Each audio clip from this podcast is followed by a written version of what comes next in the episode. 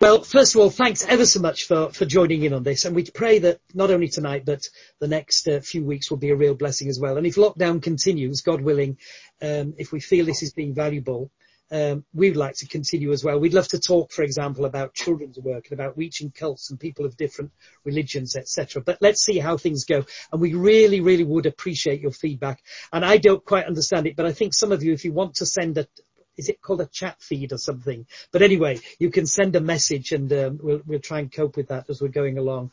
Jonathan's already mentioned books. If I can just mention one little booklet that if you send me your postal address, I'll send to you free of charge in the post. My email address is roger at rogercarswell.com. So it's very straightforward. And if you send me your postal address, this little thing from um, uh, J.C. Ryle, um, it's chapter two of his great book of Christian leaders of the 18th century. And J.C. Ryle looks at what it was that God used to bring about revival in the 1700s. And it's very challenging and very pertinent for today. Uh, Banner of Truth have reprinted this chapter in a booklet form and I have copies. It really would be a privilege to send you one. I'll probably make sure I get my 100 grams worth of stuff in the envelope. So there'll be other booklets as well, but just send me your, your postal address and I won't pest you again, but I will send you that. Um, and talking about books, a couple of years ago I was reading this book. I, I love Victorian biographies. R.C. Morgan, his life and times. Most of you probably never heard of R.C. Morgan, but some of you may have heard of Marshall Morgan and Scott and they were great Christian publishers. And um, Morgan was the Morgan of Marshall Morgan and Scott, as well as being a publisher of books. He was an editor of a Christian newspaper. He was married. He had three sons, one who died in infancy, and then there were two others. One of them, George, wrote the biography of his father, so that leaves just one other son. When that son was 16 or 17 years of age, he was swimming in a river in London. It wasn't the River Thames, I've forgotten which it was now, but um, he got into trouble. There was a sign that said danger, currents, do not swim, but some mis- mischievous lads had taken it down. So he took off his clothes and went for a swim in the river. But he got into trouble. He actually put out his hand to be rescued and those guys who'd taken down the, the sign just kicked his hand and he drowned. Well, of course, news eventually got to R.C. Morgan, the boy's father, who was at the editorial office of the newspaper in London. And he was heartbroken. He quickly got, I suppose, into a carriage in those days and made his way to the place where his son had drowned. And the police were there trying to dredge the river and find the boy. And the crowd had gathered, of course. And um, eventually they did pull out the body of the boy and they put it down in front of uh, the father and the crowd on just on the, the, the riverside. And then the father, with the boy's body in front of him, stood and spoke to the crowd and said, I want you to know this, this, this is my son. And he was heartbroken. You can imagine it. But then he said, but I also want you to know my son was a Christian. He trusted Jesus Christ as his Lord and Savior. And he's now with his Lord in heaven. And he went on to preach the gospel. Well, it's a very powerful story. It's interesting. I think this book is spoiled a little bit with lots of footnotes. And usually I don't bother with footnotes. But anyway, I read the one that was there and it just said that George Morgan, the, the, the lost son's brother, 20 years after went into a haberdashery shop and was buying something and started to witness to the chap behind the counter who said to George, um, George Morgan, oh, I am a Christian. So George Morgan said, well, uh, how long have you been a Christian? And um, he said, I've been a Christian 20 years. And so George said, well, how did that happen? And he said, 20 years ago, I was with a crowd by a riverside watching the police dredge the river for a, a, a boy and they found his body. And do you know the father stood in front of the boy's body and preached the gospel and there and then I was converted to Jesus Christ. It's a lovely story. The point I want to make of that is, yes, the greatest use of every day is to share the gospel. I'm convinced of that and I want to try and get that across tonight. And the greatest use of every occurrence of life is to share the gospel. And we are finding ourselves at the moment in very, very strange times. I don't think any of us have ever faced anything like this before, but I stress again, the greatest use of every occurrence of life is to share the gospel. Let me read a few words from Mark's gospel, chapter 4. We're going to look at them. So if you've got a Bible, you might turn to it and keep it open at verse 26. And Jesus said, the kingdom of God is as if a man should scatter seed on the ground and should sleep by night and rise by day. And the seed should sprout and grow. He himself does not know how. For the earth yields crops by itself. First the blade, then the head, after that the full grain in the head. But when the grain ripens, immediately he puts in the sickle because the harvest has come. Now I want to draw from that lovely parable. Of course, is only found in Mark's gospel. Four straightforward truths about personal evangelism. And the first one, sorry, I've been told that if I go on too long without breaks, etc., and chats, people will switch off. Well, don't switch off. But uh, I want to make four simple points. So the first one is very simple. So don't switch off. But I just want to say we need, if we're going to be sowing, to get the right seed. Evangelism, or if you want, the kingdom of God is not about giving porridge to the poor, great as that may be, or flip-flops to the inebriated on a Friday or a Saturday night, great as that might be. The gospel work is about getting the, the word of God into the hearts of and the minds of men and women. The kingdom of God is about getting the word of God into the hearts and minds of men and women. I have a sentence that I often, often use, but evangelism is preaching the gospel to non-Christians who are listening. But it has to be the gospel. It's been my privilege over the years to, to speak at many university missions. Um, the last one I was involved in this year was um, in Surrey, Guildford University in Surrey, and it was a great, great week. What I found very striking was that several students, at least 10, came to me, but they also went to the other speaker, Martin Povey. Uh, we were working together and they said to us, it was great to have had the gospel preached this week because last year we had a mission and we never had the gospel. The tragedy is that that's the third university mission in a row where that has happened to me. So you say, well, what are they preaching?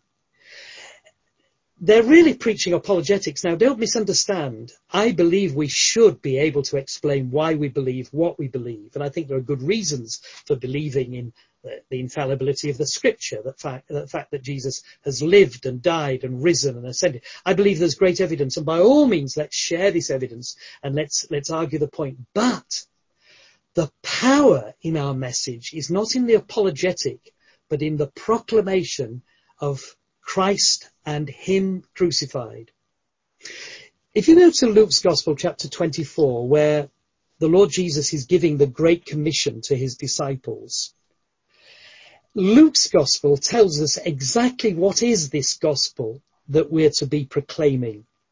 We know we're to go into all the world and preach and teach we know we're to preach to every creature. We know that the Lord will be with us. The other gospel writers tell us that. But Luke specifically says this. Then Jesus said to them, thus it is written, thus it was necessary for the Christ to suffer and to rise from the dead the third day and that repentance and remission or forgiveness of sins should be preached in his name to all nations beginning at Jerusalem. So there are four basic ingredients to our message. First, that Christ would suffer. And of course, when he suffered, our sin was laid on Jesus. He bore our sin in his own body on the tree. We preach a crucified Christ, but not just a crucified Christ. We preach that he rose again the third day. a, preacher was once asked, which is the greatest thing, the death of Christ or the resurrection of Christ? And very wisely he replied, what God has joined together, let no man put asunder. They're two sides of the same coin. He died, he bore our sin, and he rose from the dead. And then we preach repentance. It's not easy to proclaim that people need to turn from their own sinful way and turn to God. But God commands all men, all women, everywhere. Some people say, oh no, repentance is a gift from God. No, no, no. God commands us to repent and to believe, and then we receive forgiveness of sins. Four basic ingredients, and I hope if you read any of my tracts, you'll find those four ingredients in all of them. Or if you ever hear a gospel message from me, you'll, you'll get those four basic ingredients that he died for us, he bore our sin, he rose from the dead, he commands us to repent and receive forgiveness. And when I talk to people about the Lord, I want to get over these truths. The Great Commission is not to talk theology over a latte, but it is to go into all the world and preach the gospel. And to me, and I'm sure the reason you're with us tonight is you feel the same way. I, I just feel it is crucial because the eternal destiny of men and women depends on what they do with the Lord Jesus Christ. I, I have an older brother who's not a Christian. And I've spoken to him many times, of course. I've written to him many times. He's been to many, many, many evangelistic meetings. But again, just 10 days ago, I thought, I've got to write to him again. I can't bear the thought that my brother could suddenly be taken and of course taken into a lost eternity. In 100 years from now, everybody we know will be in eternity, either with the Lord or lost forever in hell. And, and I find that frightening. But when we, when we proclaim Christ and Him crucified, there is a power in it. Do you remember Romans 1 verse 16? I'm not ashamed of the gospel, says Paul. It is the power of God unto salvation. So the gospel is not just a philosophy to be discussed or an idea to be debated. It is a power to be unleashed. And when we speak about Christ and Him crucified, there is a power there. Anyway, I must move on. Secondly, we get the right seed, then we need to scatter it and sow it.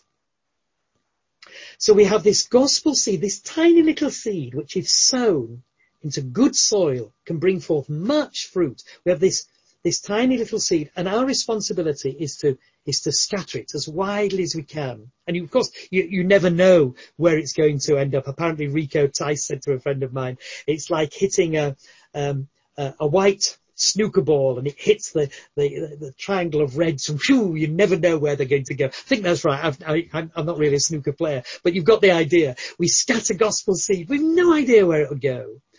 I love Ecclesiastes 11:6. In the morning, sow your seed. And in the evening, do not withhold your hand, for you do not know which will prosper, either this or that, or whether both alike will be good, and how true that is. Now, um, Jonathan mentioned um, intentionality or the, the book intentional.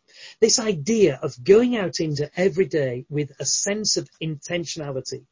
Years ago, I read, when I was only 17, so it is a long time ago now, I read D.L. Moody's biography and learned that here was this man who preached to thousands. He never let a day go by without speaking to somebody about the Lord Jesus Christ. And as a 17 year old, I said, with God's help, I'm going to try and do the same. And I found that a tremendous blessing. Let me show you something. This is, well, it's a wallet. You can probably see that. And it's a very ordinary one in some ways, except it's just perfectly designed for tracks. It's got a pocket there and a pocket there. And they always have hidden pockets, one there and one there.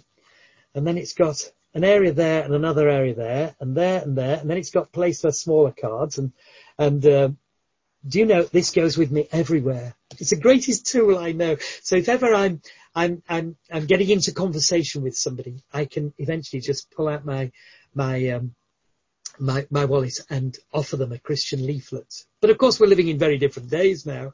So what do I do? I want to speak to somebody every day about the Lord.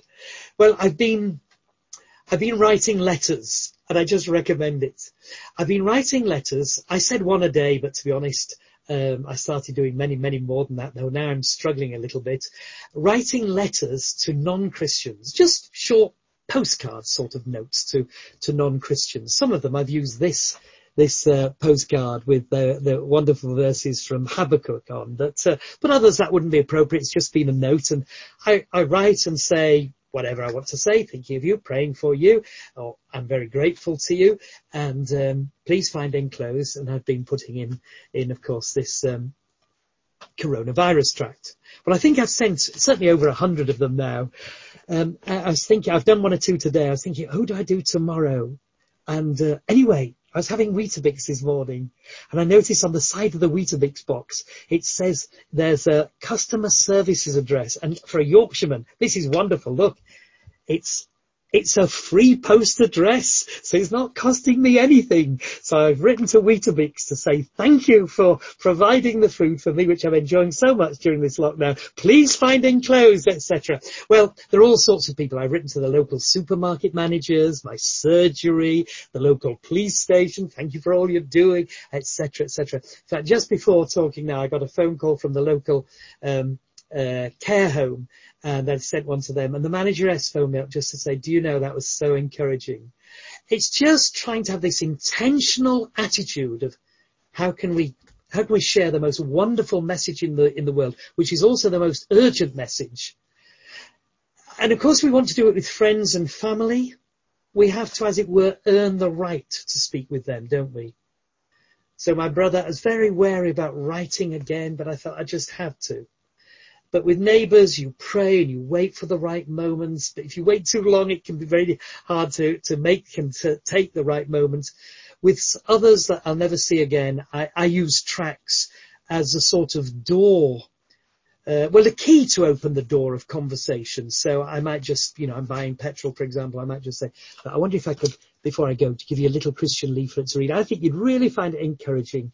And I might just say, it, it just explains the ordinary Christian message. And I look down as I'm saying this. I say how Jesus came into the world to save sinners. And then I look up and I look at them and I say, and I'm sure you'd agree, you and I qualify.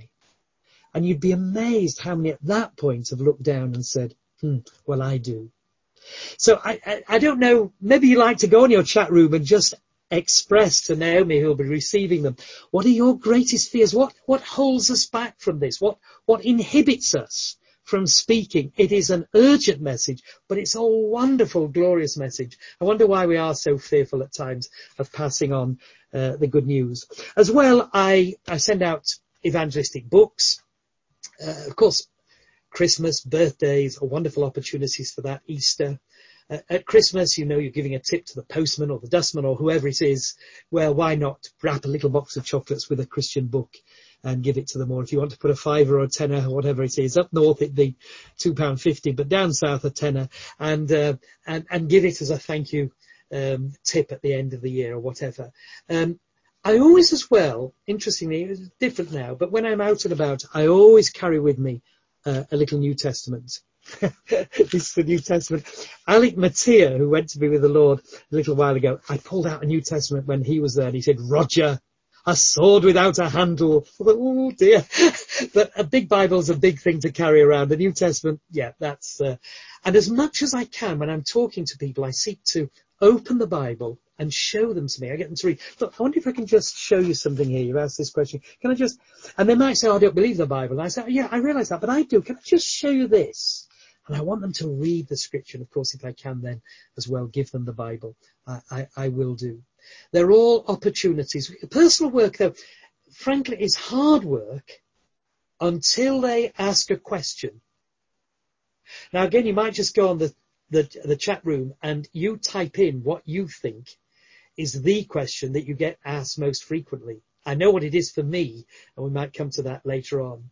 And we almost we need to work out some of the answers that we will give to the questions we most frequently are asked, because there are only actually about seven or eight that people ask. So, so think through, how do I answer that?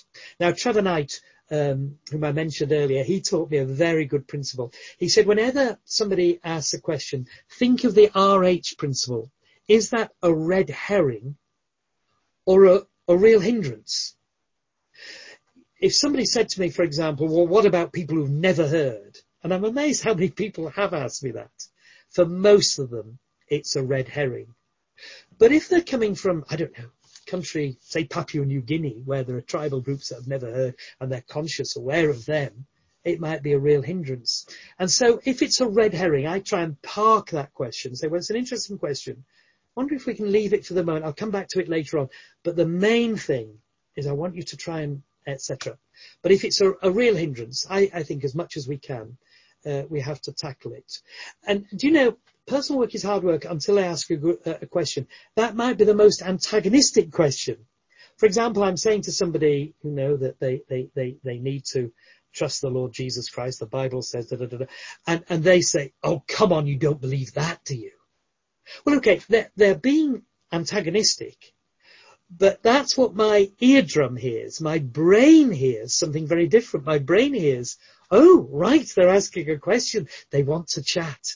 And so I like to do that if I can. So if you can engage them in conversation, so you're asking them questions and they're coming back, that's great. But if not, keep talking. They will eventually ask a question, we hope, and then we can develop that. I love the, the idea of Ruth. I think it's chapter 2 verse 17, where we read that she gleaned in the harvest fields. Now, I'm not a reaper in the sense that, say, Billy Graham is a reaper or was a reaper. You know, you, go and preach and hundreds profess to trust the Lord. For me, it's one here, two there, a few there, etc. If that, it's become very hard in recent days. But a reaper stoops for all she gets. She has to, uh, sorry, to, a gleaner stoops for all she gets. She has to glean with her eyes open.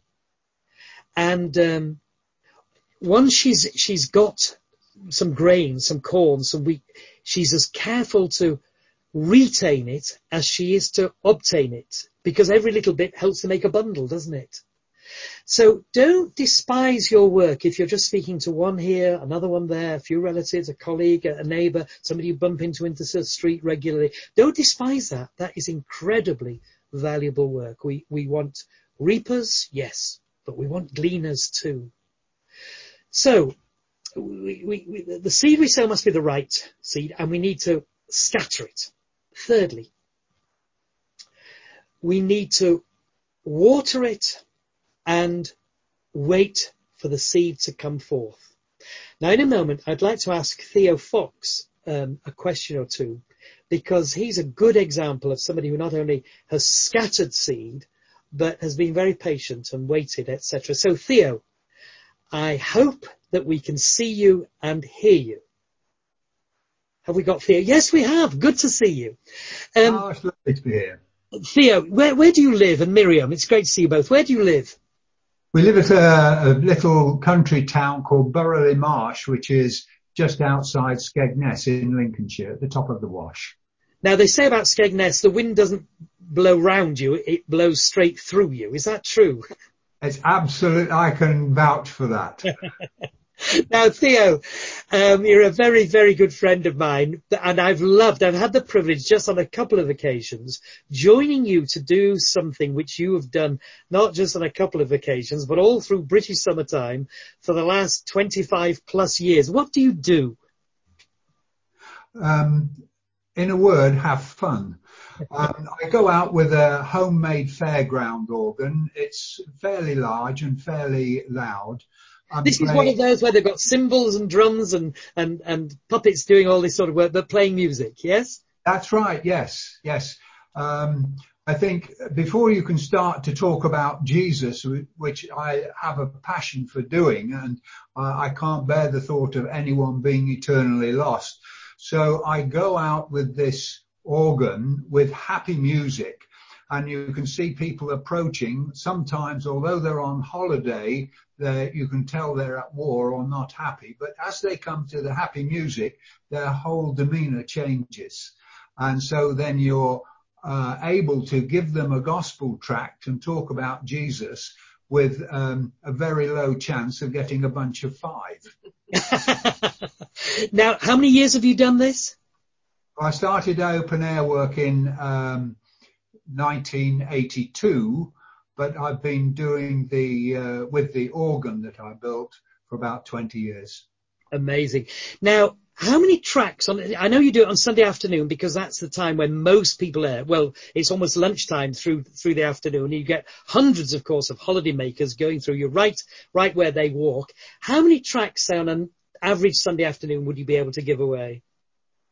Well, on on a bad day when the weather's not too good, you don't do so well. So it might be four or six hundred, but on a good day in the season, we can uh, give away quite easily, although it's hard work physically, between 18 and 1900 tracks in six hours. That's wonderful. And because you've, as it were, given them something with the music, they're willing to receive this. Do you have conversations about Christ? Oh, yes. Uh, the thing I find is uh, very often um, if you start with something like, do you realize that Jesus actually loves the socks off you? you can see their eyes change and they want to know more. Yes, you obviously use a paraphrase rather than a translation of the Bible. And you sometimes pray with people? Yes, indeed we do. It's amazing some of the things we're asked to pray about, to be honest with you. It's amazing yeah. how some people open up. And you said you've seen people, sometimes you've heard later on that they've been healed, you prayed for that and, and yes. others come back and talk about the Lord, etc. Oh yes, I, I think it's the, the most enjoyable job in the church is street work. And, um, uh, it, it's lovely. The strange thing is people want actually to hear about Jesus and there is a small percentage of people who want to be saved. Amen. Amen. Well, Theo, I love what you do and uh, the Lord bless you. I'm going to come back to my, I ought to hurry on, but my talk and, um, and, uh, but we'll, we'll have questions soon. So third Thank point you. I want to make then is to wait and uh, water the seed. I yesterday planted some vegetable seeds. I have no green fingers and my natural desire is to see them producing Brussels sprouts within a day or two. It doesn't work like that, does it? And in, in evangelism, impatience is a big mistake. How God's work is done is beyond our understanding. Now you get that very clearly in, in this parable, you know, he scatters the seed on the ground, he sleeps by night and rises by day. The seed should sprout and grow. He himself does not know how. For the earth yields crops by itself, first the blade, then the head, then the full grain in the head, but when the grain ripens, he immediately puts in the sickle. How God's work is done, yeah, we don't fully understand. And I'm always wary of people who want to try and put God into a box and have a system about how he works. He, it's beyond us. We do know that we are to prayerfully go out and scatter gospel seed and then we pray that the Lord will do something very, very special. I love the illustration of Ezekiel, this wonderfully maverick prophet in the Old Testament. Do you remember um, in chapter 37, he's taken to a valley of dry bones and he looks in front of him and beside and behind him and everywhere he looks there are dead, dry, decaying bones. And then God speaks to him, son of man, Ezekiel, can these dry bones live? It's a great question. And what would you say to, to Almighty God if He asked you that? You're going to say yes? But he didn't look like it, but he is God. You're going to say no. So Ezekiel was very wise and he said, Lord, you know. And then God says to him, son of man, speak, preach to the bones. And he started to preach to dead, dry, decaying bones. Now, if you don't know what that feels like, you ask your minister or pastor or vicar. I'm sure he's felt that he's preaching to dead, dry, decaying bones at times. But as Ezekiel spoke, the, the bones start to move. They begin to rattle and bone comes together to bone, doesn't it? The foot bone joins to the ankle bone, the ankle bone to the leg, but you know the song. And suddenly he's surrounded by a mighty army of skeletons. So he just keeps preaching and then the skeletons are covered with, with muscles and tendons and skin and now there's an army of corpses. And then the Lord says, Ezekiel, speak to the wind, the breath, the spirit. And the wind, the breath, the spirit comes and transforms that army of corpses into a mighty living army.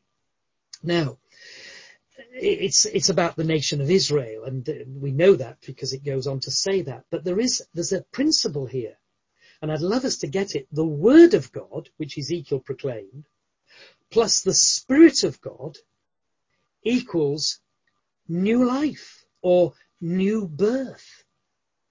So we proclaim Christ, and then we pray that God, by His Spirit, might water the Word that we've scattered, and New life, new birth. That's what we're longing for. I've told the story many times of a friend of mine, David Sharp. We taught together for eight years in one of the schools I was at. He was an atheist, but we became really good friends, he and his wife. And uh, my wife and he, we used to go out for meals together. We got him to various evangelistic events, but he was an atheist. Eventually I moved on to another school, but we kept in touch. We still used to meet for meals and, uh, but he was an atheist for 27 years we were like this. And we met once for a meal together in Brighouse. And my wife actually said, David, our church is starting something called Christianity Explored. I think you'd really enjoy it. And she explained what it was. And he just said, well, can I bring Katie? And Dot and I looked at each other and said, yes, you can bring Katie. So the next week, David, with his wife Margaret and their little Scottish terrier called Katie, arrived at Christianity Explored. It's the only dog that's done the course, I think. And um, the first week he had his head down all the time, and I thought, oh, he'll not come back, but he did. And the second week, his his head lifted up, and he got in, you know involved, engaged in it all, and he really enjoyed it. Now, I wasn't really able to continue with the group because I was out and about, but the group continued as a sort of friendship group, and David and Margaret continued with it. And eventually he phoned me up and said, Roger, can you get me a Bible, please? And I sent him a Bible. Three or four months later, he phoned me up and he said, um, Roger, I've read, read the Bible. And I said, good, where have you been reading? And he said, no, no, no, I've read it all from Genesis to Revelation. And then he said, but he still was an atheist. then he said, I've heard you talk about Bible commentaries. Can you get me a Bible commentary?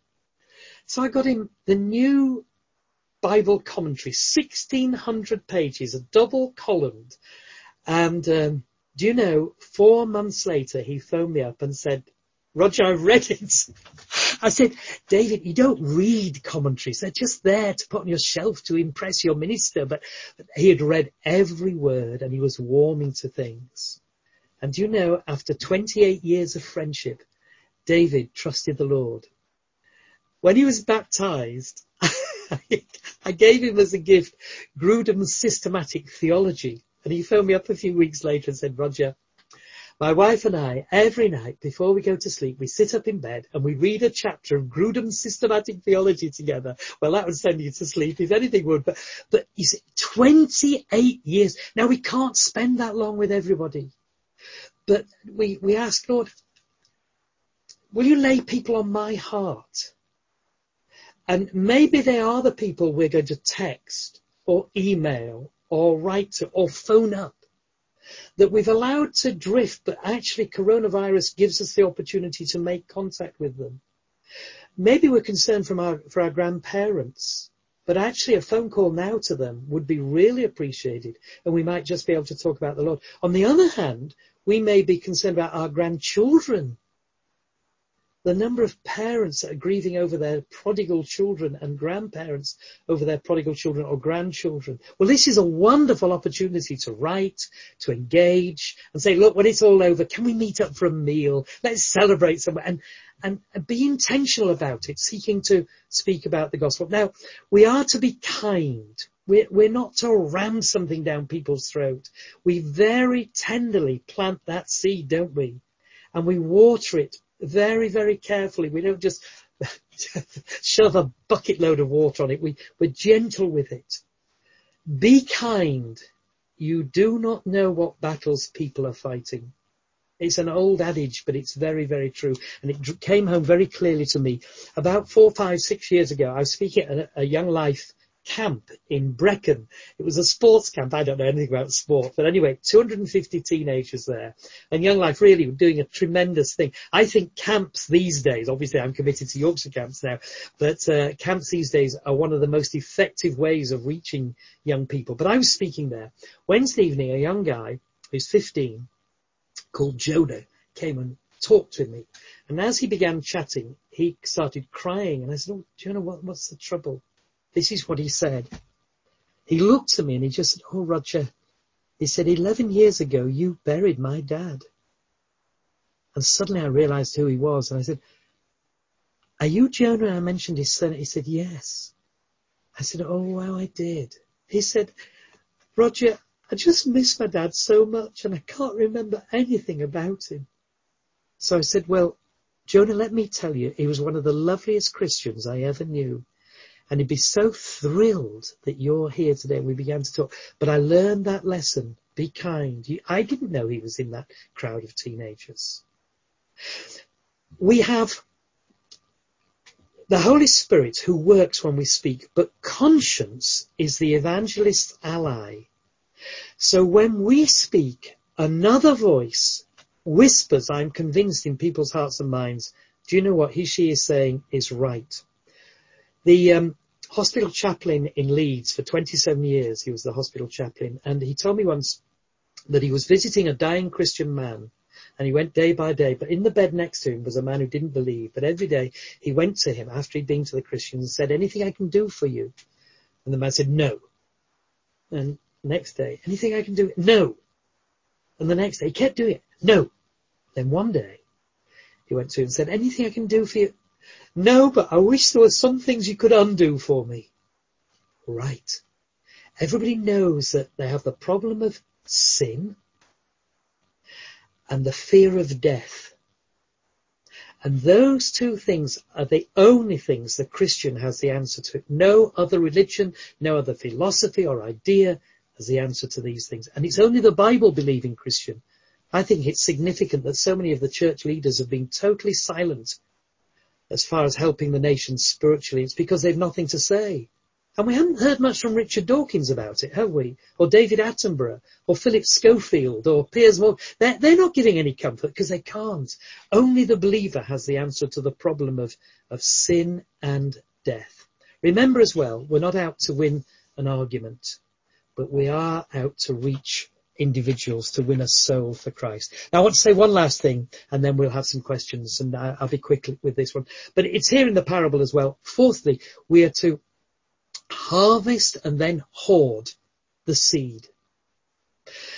We need spiritual wisdom to know when is the right moment to say to this person, look, would you, would you trust the Lord Jesus? Would you pray with me now? I think we're all well aware of evangelistic youth meetings and so-called evangelistic ministries that say we went to such and such a place and 150 people were converted and you never see them again they're not being wise spiritual midwives. Verse 29, but when the grain ripens, immediately he puts in the sickle because the harvest has come. You, you don't put in the sickle until the grain is ripe and you need wisdom uh, to know when that moment is. And when that moment comes, we don't, if I can quote the television program I've never seen, we don't have to call the midwife. We need to be able to lead somebody to the Lord Jesus Christ we, we, we need that winsomeness that doesn't force anybody, but boldness that says, do you know you really do need to get right with God? And I would urge you to ask Jesus Christ to forgive you and take over your life and by his spirit come and be Lord and Savior. To lead a soul to Christ is a wonderful privilege. It's interesting, a year or two ago, my motto was, a sower went forth to sow. And it's a good motto. But then I thought the next year, no, no, I've got a better one. I will make you fishers of men. And I don't know about you, but I long to be an effective fisher of men. Don't you? To, to, to, to have the ability from God to be able to put in the sickle.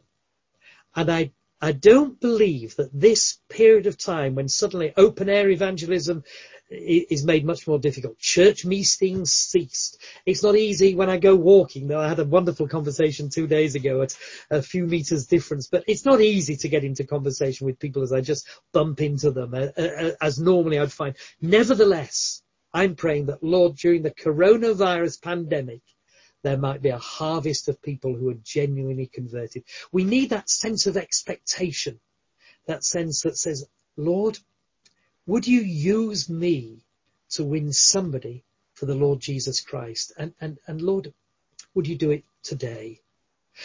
Some of you are much more technique savvy than I am. You, you might be just able to bring your family together in a Zoom sort of family time.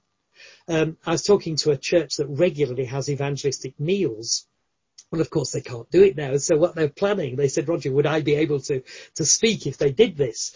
Uh, they're going to have a pizza evening and they're going to deliver uncooked pizzas to everybody who's, as it were, coming to the meal. And then while they're eating, they'll have the Zoom going so people can chat and then it'll be over to me to, to give a little evangelistic word. What, what a clever idea. Some of you might have a, a quiz night with a few folk, but then just say something I, I don't know, there needs to be sort of creativity and imagination that says this cause of proclaiming Christ really is the most urgent, wonderful thing in the world. Now, what can I do? And let's remember, we're living in a very secular age, and um, yeah, it, it, can hurt at times because we see so much blatant sin and antagonism to the things of God. so much blasphemy and immorality, etc. But there is a principle, I know it applies to the individual believer. There is a principle though that where sin abounds, grace does much more abound. And I think one of the things that J.C. Ryle in this little booklet brings out is that, well, sin was really abounding in the early 18th century, but then grace abounded much more. Shouldn't, shouldn't that happen today as well? Could the Lord not use us to win some very wayward person to Christ? Uh, I love the hymn "Facing a Task Unfinished," and um, usually one of our Association of Evangelist meetings we would sing it.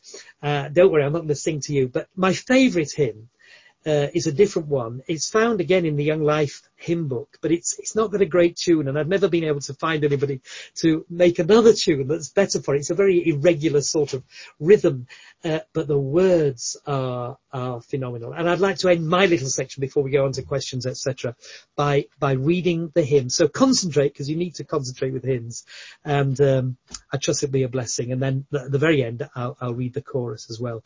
With a soul blood bought and a heart aglow, redeemed of the Lord and free. I ask as I pass down the busy street, okay, pre-coronavirus time. I ask as I pass down the busy street, is it only a crowd I see? Do I lift my eyes with a careless gaze that pierces no deep down woe? Have I naught to give to the teeming throng of the wealth of the love I, I know? And then, as I read in the gospel story oft of the Christ who this earth once trod, I fancy I see his look on the crowd, that look of the Son of God. He saw not a number in might and strength, but a shepherdless flock distressed. And the sight of those wearied, fainting sheep brought grief to his loving breast. And I'll make the third verse in the chorus our final prayer before we have the question time. So to pray now. Dear Lord, I ask for the eyes that see deep down to the world's sore need. I ask for a love that holds not back, but pours out itself indeed. I want the passionate power of prayer that yearns for the great crowd's soul. I want to go amongst the fainting sheep and tell them my Lord makes whole. And the chorus, let me look at the crowd as my Saviour did, till my eyes with tears grow dim. Let me look till I pity the wandering sheep and love them for love of Him. Amen. Amen. Amen. Well, thank you very much, uh, Roger. Is anybody still there listening or has everybody switched off? Oh, I think they're all here. Give us a wave, everyone. Yeah, I think we're um, uh, yeah, very thankful, Roger, that you didn't sing to us, um, but we're very challenged um, with the uh, message that you brought to us. Um, that hymn that you quoted, what we'll do, we'll send that out on the email. Many, some of you will be familiar with it, but we'll send those words out uh, to you on the email one of the things Roger says that um, it's reminded us that we're the only ones with the answer, and um, yeah, that's challenging for us, isn't it? As to sharing the gospel with others. Well, there is an opportunity for questions. We do have some uh, in, so let's uh, turn Roger back on. Let's bring Janice in as well, uh, and uh, Janice is going to bring us some of those questions. So she'll bring us the questions and then be over to Roger to answer. Hi, Janice. Come on. Hi Dave, hi Roger, thanks very much for that. Um, we have got quite a lot of questions, so I'll sort of steam through them and if you can keep your answers as to the point as possible. Um, let's start with initiating face-to-face conversations. Somebody said uh, his main fear is initiated a conversation with people he doesn't know very well. And that's made even harder when he intends to speak the gospel, even when he knows the person. How do you initiate a conversation? Yeah, one or two things. I think it's easier if you live in the north of England because people do talk to each other. And I really think that's a problem. In the south, you know, they sit, stand next to each other in a bus queue and don't chat, whereas we would talk. So it makes it a little bit easier. Um, I think, um, I, I think the phrase just talk, talk about anything, everything um, if, if, you can. You know, you're in a bus queue, just chat. Uh, the weather, the I don't know what's going on um, happening in politics, NHS, anything. But then, b- without be, appearing to be over the top, I just naturally try to bring in Christian things. So I, I have various lines. Oh, it's interesting you say that. Do you know I was in church on Sunday? I don't know whether you go to church, but I love our church. And and our vicar, our minister, said and I might quote John 3.16 or something. Or another one. Do you know, it's interesting you say that. I, I was reading the Bible the other, I don't know whether you read the Bible. I love to read a little bit of the Bible every day. And I read something Jesus said. He said, for God so loved the world. So I use that sort of thing.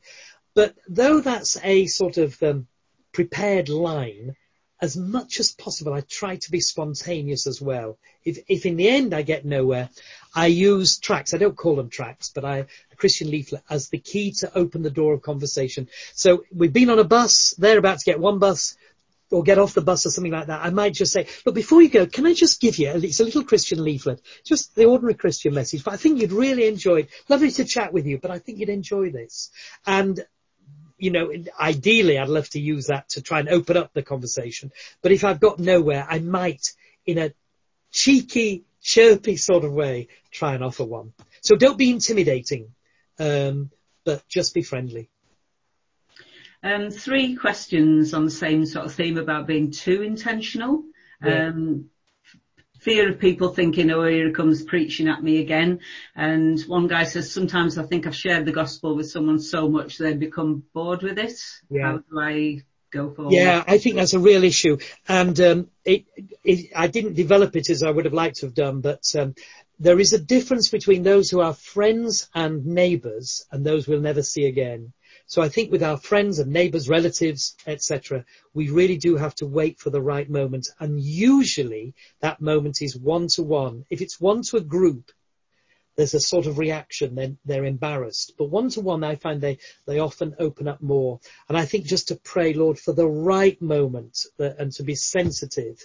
And this balance between not pushing it and yet not being over the top is a difficult one, I know. And I think if I'm reticent on anyway, it's that I'm fearful of being over the top and I don't want to be. I don't want to put people off. But I am also conscious they need to trust Christ. But if we've talked many times or a few times and they, they, they clearly are not showing any interest, just hold back for a while. Just be a friend and, and wait for the right moment. And, and pray for the right moment as well. Yes, that the Lord will create it. Sorry, Jones. Oh, sorry. Um, similar vein, would you expect a shy person um, to be sharing the gospel in a different way to a more extrovert person? The, do you know, it's a lovely thing that the Lord has different ministries, etc., for all of us. Um, I read a book, an old book. I wonder if I got it there. Uh, anyway, by yesterday by James Macduff. I don't know anything about Macduff, but I love his books. And he said, "Why didn't Jesus choose Lazarus to be one of his twelve disciples?" And then he said, do you know, the Lord has different roles for different people. Some people are just called to suffer for the glory of God and other people, etc. So yes, you are not to be like me and I'm not to be like you. Phillips Brooks defines preaching as truth through personality and that's true of witnessing as well. So you've got to be true to yourself whilst recognizing there is this wonderful message that's urgent. Sometimes the person who's most diffident actually carries most weight, as it were, because people know it's not easy for you to share. But um, uh, but that can be very, very powerful. So be true to yourself. But if shyness is becoming an issue, ask the Lord to overcome the fearfulness about witnessing in your life, and then take steps to to to help Him answer that prayer. Um, one question that I know is close to your heart: How can a church recognise and fan into flame the gifting of those who would be evangelists? Yes, I, I think it's a real problem because um, an evangelist sometimes is seen as by being rather youthful or immature or overzealous, and um, the older Christian can be a little bit put off by that. But I don't think they should be. I think the church should be on the lookout for them. Um, and then seeking to encourage them. The problem is they then go to Bible college and they end up as theologians or they're shunted into Bible teaching now we need Bible teachers. We need good theologians as well. Uh, not as many as we've got, but we need them. And um, we, they, they're sort of shifted into another area. The reason is evangelists are not lecturing in Bible colleges. Evangelists are evangelizing. So it's Bible teachers and theologians who are trying to teach evangelism, but it doesn't work. And so I, think there are many, many ministers who are square pegs in round holes because their real heart is for evangelism. But I think we need to identify them, pray for them, identify them, encourage them, and then use them. And if a church then does uh, appoint an evangelist, don't bog them down with administration and pastoral responsibilities. Let them be set free to evangelize and, according to Ephesians chapter 4, encourage others eh, uh, Ephesians chapter 2 rather, encourage others in the work of evangelism um, as, as, well. So they, they minister by getting others becoming evangelistic. Really the whole book and some evangelists is, is about churches appointing evangelists and about the work of the evangelists. Um, I've got one more question, then we'll go on to the frequently asked questions that people are asking. Um, in, in my church, it's the men who read and share the gospel, and the women do the children and youth work. Can women spread the gospel in the streets? Oh, absolutely. I think actually women are much, much better at sharing the gospel than, than men. So it's interesting. Um, they're better at, they're better at making friendships, I think and therefore they're better at drawing in a crowd of, of ladies. I, I long for there to be um, women evangelists. Their role might be slightly different from a ma- male evangelist, but we need a whole variety of them. So very, very much so. Think of the woman at the well. And um, she she met with the Lord Jesus. She runs to Samaria. She went to the men, it says, and said, "Come see a man who told me all that ever I did. Is not this the Christ?" Um, so, oh, very much so. Yes. The um, top three questions. Yeah. Uh, well, well say, for me, I would say suffering. Is that the one? Yeah. Right. Yes. Yes. Why doesn't God stop the suffering? Yeah, it, it's a big one. And of course, there are many sort of answers to that. There needs to be sensitivity. And again, you go back to Trevor Knight's thought, is this a red herring or a real hindrance? If somebody's really been through it, we've got to deal with it very differently from somebody who's just asking an academic throwaway question. Um, and um, um, sometimes, sometimes suffering can be caused by sin. But other times, no. Who has sinned, this man or his parents? No, no, said Jesus. It's not the sin of either of them, but God is going to be glorified. Sometimes um, uh, uh there's immense suffering, and we just have to say, "Wow, I, I, I have no explanation from this at all." So I often then go to Deuteronomy chapter 29, verse 29. It's the last verse of Deuteronomy 29.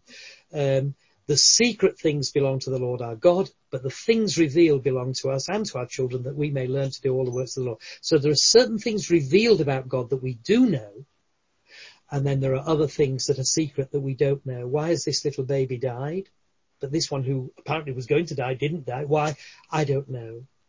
But I do believe in a God who's loving, who's caring, etc. And then I would always go to and you know, God has allowed himself to suffer immensely. Uh, and I'd go to the cross of the Lord Jesus Christ. But we can't be glib in giving answers. We know that there was no suffering until there was that first rebellion and sin and suffering and death entered the world. But that doesn't mean that we, you know, somebody's going through a tough time, they must have been worse than somebody else.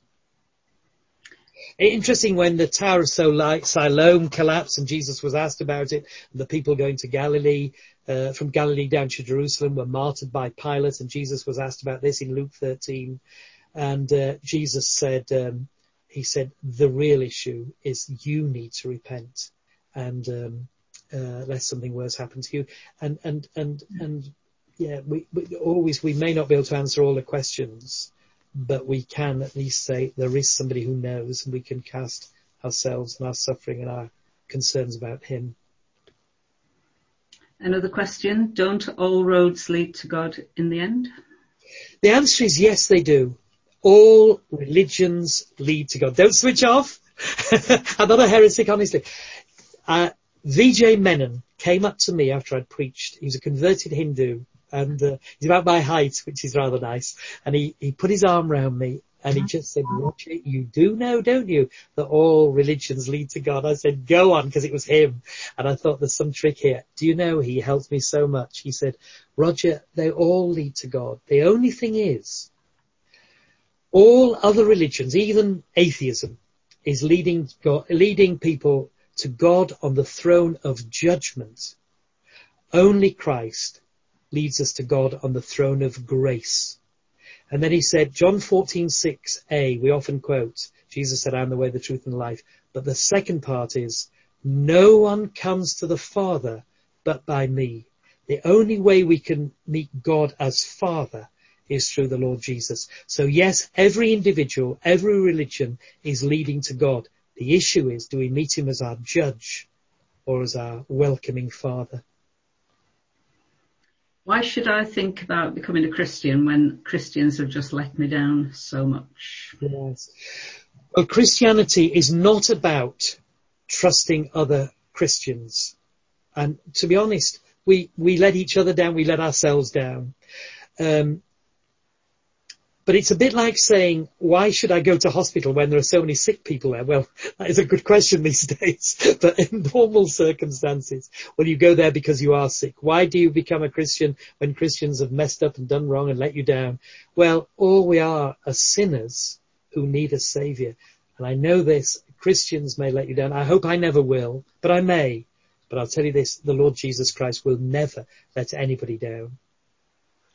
I think um, time is drawn to a close, but let's have one more question, Janice. Have you got another one for us? Okay, so um, question, uh, are you unmuting me? I, yeah, we can hear you. Thank you. um, the question, going back to the beginning of what you said, what's the relationship then between apologetics and evangelism, or what's the difference? Um, is apologetics a means to better proclaim and communicate the gospel? Oh yeah, I'm not against apologetics at all, and um, um, we need to be able to explain the gospel. I have to say, the defence that's often given for apologetics is from 1 Peter, always be ready to give a reason for the hope that lies within you. But I do think they're taking that verse out of context, because the, the reason for the hope is not that Josh McDowell or J.N.D. Anderson or, or William Craig has given a good answer. The, the hope, the reason for the hope is that Jesus lived and died and rose again. That's the reason. It's not the apologetic. But we, yeah, we need to know why we believe what we believe. But if that's all we preach, there's no power in it. There's tremendous evidence for the resurrection. And to go through that is a great thing. But why did Jesus die in the first place? And why did he rise again? And what implication does that have for us? So by all means have apologetics, but you must, must, must explain the gospel as well. Those four things from Luke 24, that he suffered for our sin, he rose from the dead, there needs to be repentance and forgiveness of sins. They are crucial for every message. I wouldn't want to somebody to have only ever heard one Christian message and all it was doing is giving a reason for our belief without explaining what we believe. And sadly, I think that's what's happening these days. And in some ways, it's, it's a less costly thing to do that because the rub, the offense comes when the gospel and the cross is explained. Good. Well, thank you very much, Roger. I think that's a, a really good note to finish uh, off on tonight. Uh, thank you, Roger, for speaking to us. Thank you for all that you've shared. Um, thank you to everyone else who's joined us this evening as well. It's been really good to have you with us. Uh, do come back again next week. Um, we'll send out a new invitation at same time, same place. Um, and um, Michael Ots will be speaking to us on Jesus for skeptics. So